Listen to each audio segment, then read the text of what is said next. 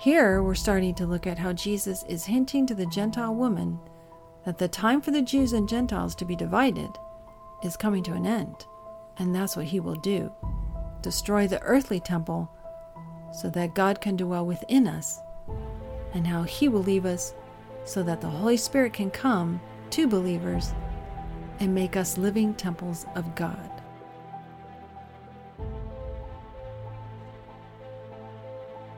Hello, and welcome to this podcast episode, Lesson 9 of the Woman at the Well Bible Study. My name is Ruth Douthit, and I'm a teacher of God's Word, and I'm just so thrilled that you could join me as we continue looking at this amazing story in Scripture. Lesson 9, John 4 19. The woman said to him, Sir, I perceive that you are a prophet. After being confronted with her sin by this weary Jewish traveler sitting by the well of Jacob, she began to realize that there is something different in him, and she begins to see things in him she hadn't seen before. Jesus' knowledge of the Samaritan woman's life paralleled his knowledge of Nathanael, we found in John 1. Remember, Nathanael asked, How do you know me? And Jesus said, I was watching you. And we see here that Jesus had probably been watching the woman at the well all her life, and he is about to open her eyes to who he really is. How do you see Jesus? Remember how we studied. How we see Jesus is very important. She said, Sir, I perceive. How we perceive Jesus is extremely important in our walk with God. We've looked at the importance of making sure we see Jesus accurately. To think of him as merely a prophet, a rabbi, or a really good man would be incorrect because he is so much more. But only God can illumine us to this truth. And what was the lie that the serpent told Eve? When Adam and Eve had sinned, their eyes were opened, in that they were given a conscience to know right from wrong. And Eve began to rely on what her eyes saw, and moral relativism was born. In Genesis 3 6, it says, The woman saw. I believe women are more easily deceived by our eyes according to 1 Timothy 2:14. Paul did too. Because I think we were made from flesh, we are more emotionally attached to things around us. But when we set our eyes on the Lord, we see his truth. Jesus said in John 8 it was the truth that would set us free. Our duties as disciples is to make sure we rely on the truth of Scripture rather than on what we perceive to be true. We can't go by feelings or opinions. We have to go by what truth is, what Scripture says. And so many times you might hear someone say, Well, I think he's a Christian. He seems like a Christian man. He's so nice. He's so good. He must be Christian. Or others say, Well, you can't say if someone's a Christian or not. Only God knows their heart. But is that true? We can't go by what we see or think or feel. We can only go by what Scripture says. The Samaritan woman was amazed at what Jesus knew about her. He could tell her all that she ever did in her life but her perceptions of him as a prophet were way off. Now remember, a few lessons ago we had explored the names of God. Now let's look at some of the names of Jesus King of Kings, the Bridegroom, the Alpha and the Omega, Dayspring, the Advocate, the King of the Jews, the Bright and Morning Star the living water, Savior, High Priest, Master, the author and finisher of our faith, the light of the world, Shiloh, the Rose of Sharon, Wonderful Counselor, Almighty God. These are just some of the names of the Lord Jesus. Now that you know the truth, that truth shall set you free.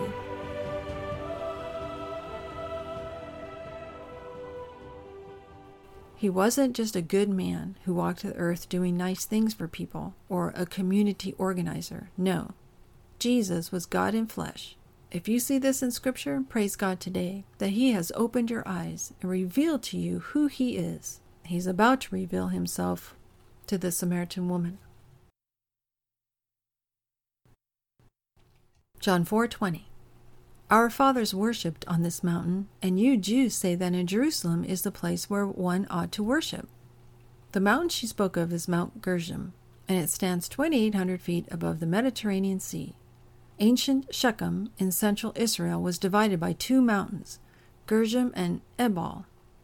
And today Shechem is still there.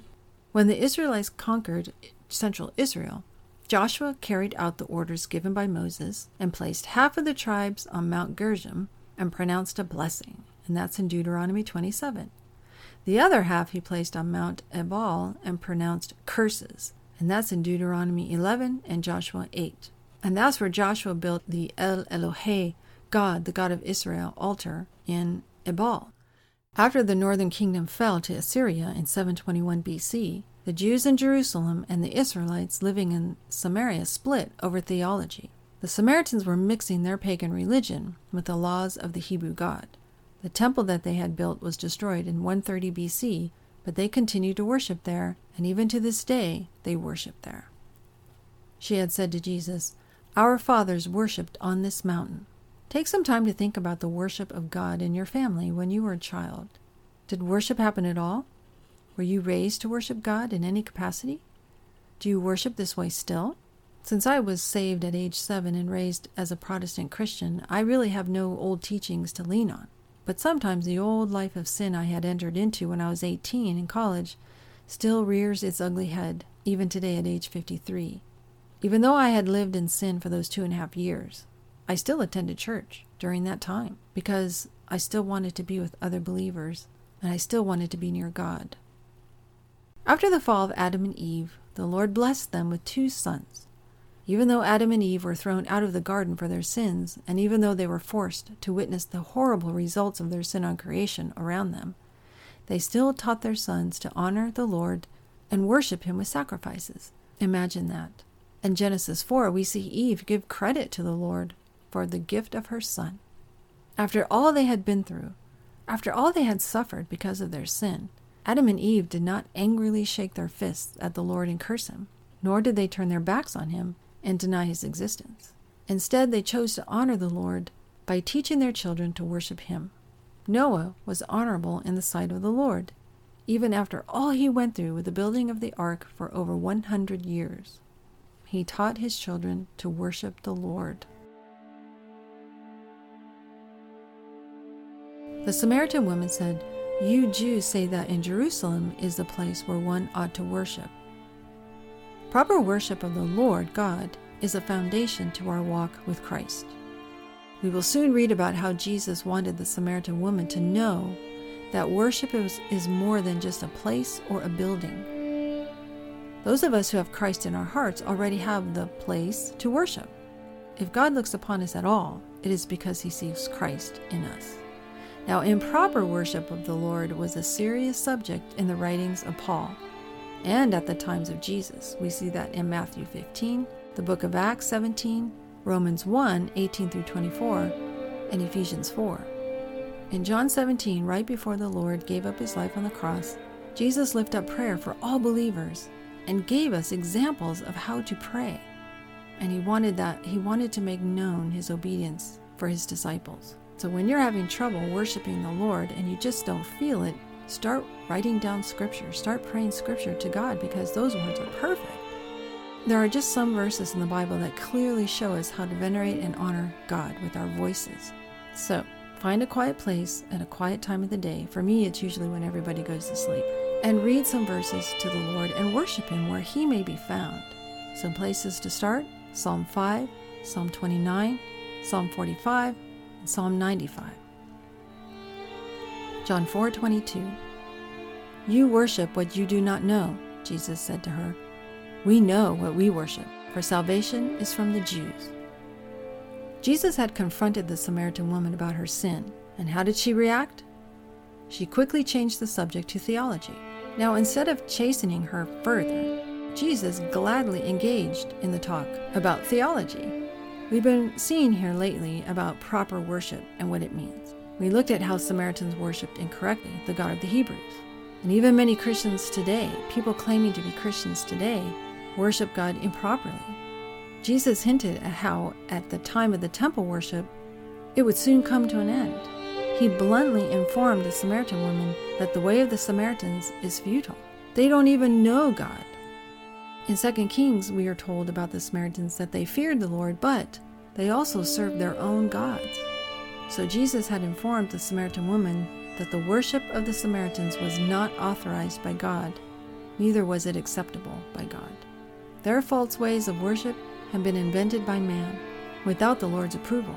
God had created and approved of the Jewish worship of Him because He had chosen them and given them the complete instructions or plan on how to worship Him. But we are warned in Scripture about false teachers. In 2 Peter chapter 2 it says, These are the wells without water, clouds carried by a tempest, for whom is reserved the blackness of darkness forever. Wells without water. Contrast that with what Jesus says in John 4 that he will give us springs, fountains of living water flowing out of us. The Lord lovingly places verses in His Word to warn us about false teachers who will come from within the church and lead us astray with their false gospel messages. They will appear, we see in the book of Matthew, as wolves in sheep's clothing. Paul warns us to respond to men who cause division, to completely have nothing to do with them. Jesus had told her, We know what we worship. As Christians, we must know sound doctrine, and that is the gospel if we are to teach it, preach it, and take it to other nations, how can we teach what we do not know? So we have to know what we worship. The apostles, we see in 2 Peter 1 and 1 John 1, the apostles were eyewitnesses to what they worshiped. They handled the Lord Jesus and heard him speak, as well as saw him with their eyes. But what about us? Do we know what we worship do we worship that intimately? Some people say, well, how can you know that person's a Christian? You don't know their heart. In 1 John, it says, This is why the Bible was given to us, that we may know we have eternal life, and that we may know the sound doctrine of Jesus is perfect. Jesus had said, Salvation is from the Jews. The Jewish people were among the most hated people on earth because they were chosen by God, the Creator, and they were separated unto Him from among the nations. It was through this Jewish nation that Messiah was given. Jesus was born to a Jewish mother and father. The Lord Jesus revealed to the Samaritan woman that salvation comes from the Jews because they were appointed by God to receive his message and to be his messengers. The scriptures and the law were given to them. We see that in Exodus 28. And remember what Paul had written the Jews were entrusted with the oracles of God. But now Jesus is telling her that the times are changing and that he, the cornerstone, Yeshua, had also come for the Gentiles. We are also to know that God's chosen people now includes us, the Gentiles. In his mercy and grace, he predestined us to glory. But the way is not broad. The broad way leads to destruction, Jesus said. Narrow is the way that leads to life. Passing through the narrow gate will be difficult, and few will find it. So if you know that you are chosen, praise God today. He has shown you the narrow way, and He will lead you to it and through it.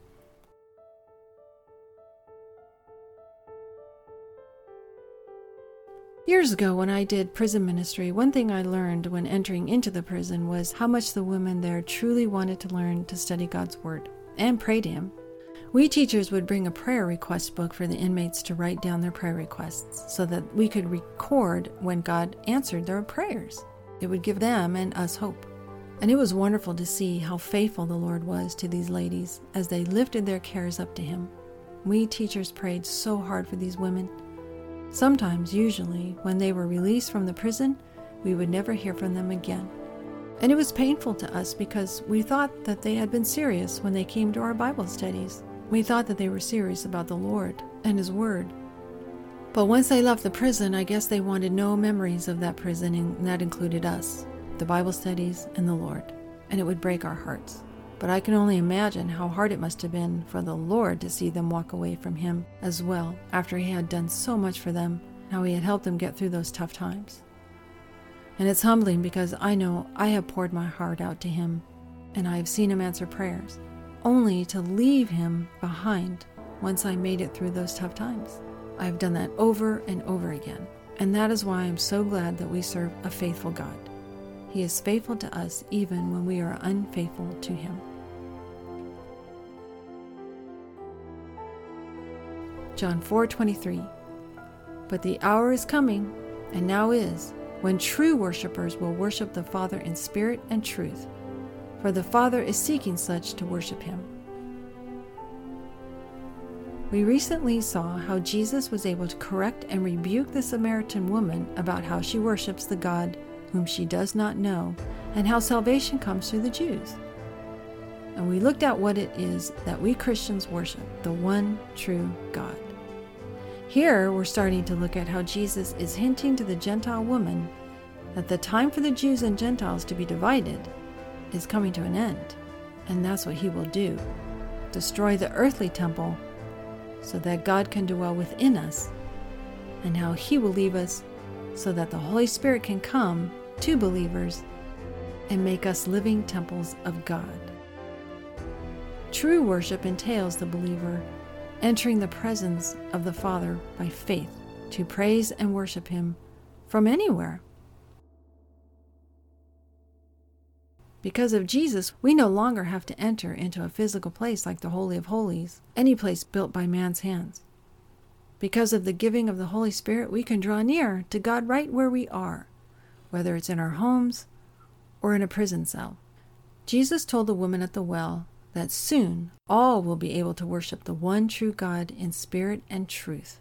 He said to his disciples right before he went to the cross in John 14, 15, and 16 that the Spirit of truth is coming, and when the Spirit comes, he will guide you in all truth. Jesus had said to her, For the Father is seeking such to worship him. We have seen here before that our Lord is the Good Shepherd, and we see that in John 10, that the sheep hear his voice, and the Good Shepherd lays down his life for his sheep.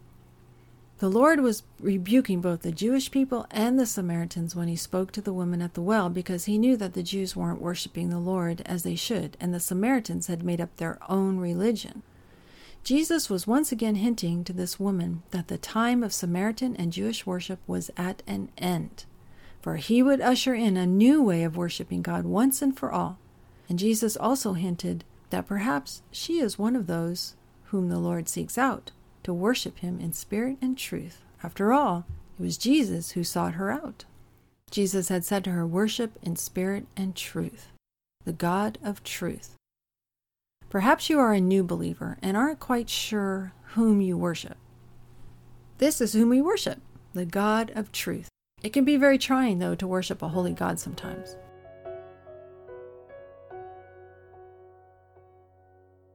I worked in the criminal courts and I saw the evil that men can do. I saw it in the form of crime scene photos and sentencing hearings, and it was brutal. And my son would often ask, If there is a loving God, why is there evil in the world? And that's a question that's been asked by philosophers for thousands of years. Many people, even believers, have trouble with the concept of evil when, when we know there is a good God. And that truth can be hard to take in. We all know of people who have lost loved ones, either by a tragic accident, a brutal murder, the brutality of war, or a horrible disease. I mean, how do you comfort a mother who lost her two year old to brain cancer? Or a mother who lost her 20 year old daughter in a drive by shooting? Or parents who lost two, two sons in war? Words cannot comfort at times like these. If we truly believe God is who He says He is, then there is some comfort knowing that He is sovereign and causes all things to happen for His good to those who love Him and have been called according to His purpose in Christ Jesus. I told my son long ago, as I tell you here, there is a purpose to evil in this world. It is either going to bring us closer to Him or push us away from Him. As with Cain, the evil that he did set him apart from the Lord forever. But with King David, who also had committed murder to cover his sin, the evil that he did brought him closer to the Lord because he was called according to God's purpose. That's a hard truth, and Jesus said, I am the way, the truth, and the life. But we have to try and apply this truth to our lives. After I lost my sister to cancer, and then five months later lost my mom to a heart attack, there were times when I would try and pray and the words just wouldn't come because I didn't know what God was doing. It was so confusing. He had taken my sister, in her 56th year on earth away from her daughters when they needed her. And I just didn't understand that. And I've had friends who have lost children to cancer. It's very painful sometimes to live in this world when you love God, but you just don't understand what He's doing. And I work with a Christian counselor, and she tells me all the time, Ruth, I deal with people, with Christians who say that they want nothing to do with God anymore after they've suffered a horrible traumatic loss. Or they're like you. After they've suffered traumatic loss, they want more of God and they draw closer to Him. So it's either or. What's it going to be? And that's the truth. We have to apply this truth to our lives. The one whom we love and serve has a divine purpose in everything that he does. I remember Dr. R.C. Sproul explained it this way If we truly believe that God is good, then he is eternally good. So, therefore, if any evil occurs in this world, then we have to know that there is a purpose behind that evil act and that that purpose will have a good result because God is eternally good. So, understanding that concept helps me get through difficult times like that. And I know other people, other believers, where that concept has helped them deal with tragic loss too. So sometimes it's difficult to believe and truly love God and know that He is sovereign when bad things happen. But we have to remember there is a divine purpose in everything that He does. And that divine purpose is 100% good because He is 100% good. So I thank you for joining me with this lesson today from the woman at the well. We've looked into how she worshiped and what true worship really is. In our next lesson, we're going to look even further into that and how Jesus has a big reveal coming. When he reveals himself to her, her life is never the same. Reflect on how your life was forever changed when you encountered Jesus. And until then, stay in God's Word. And God bless.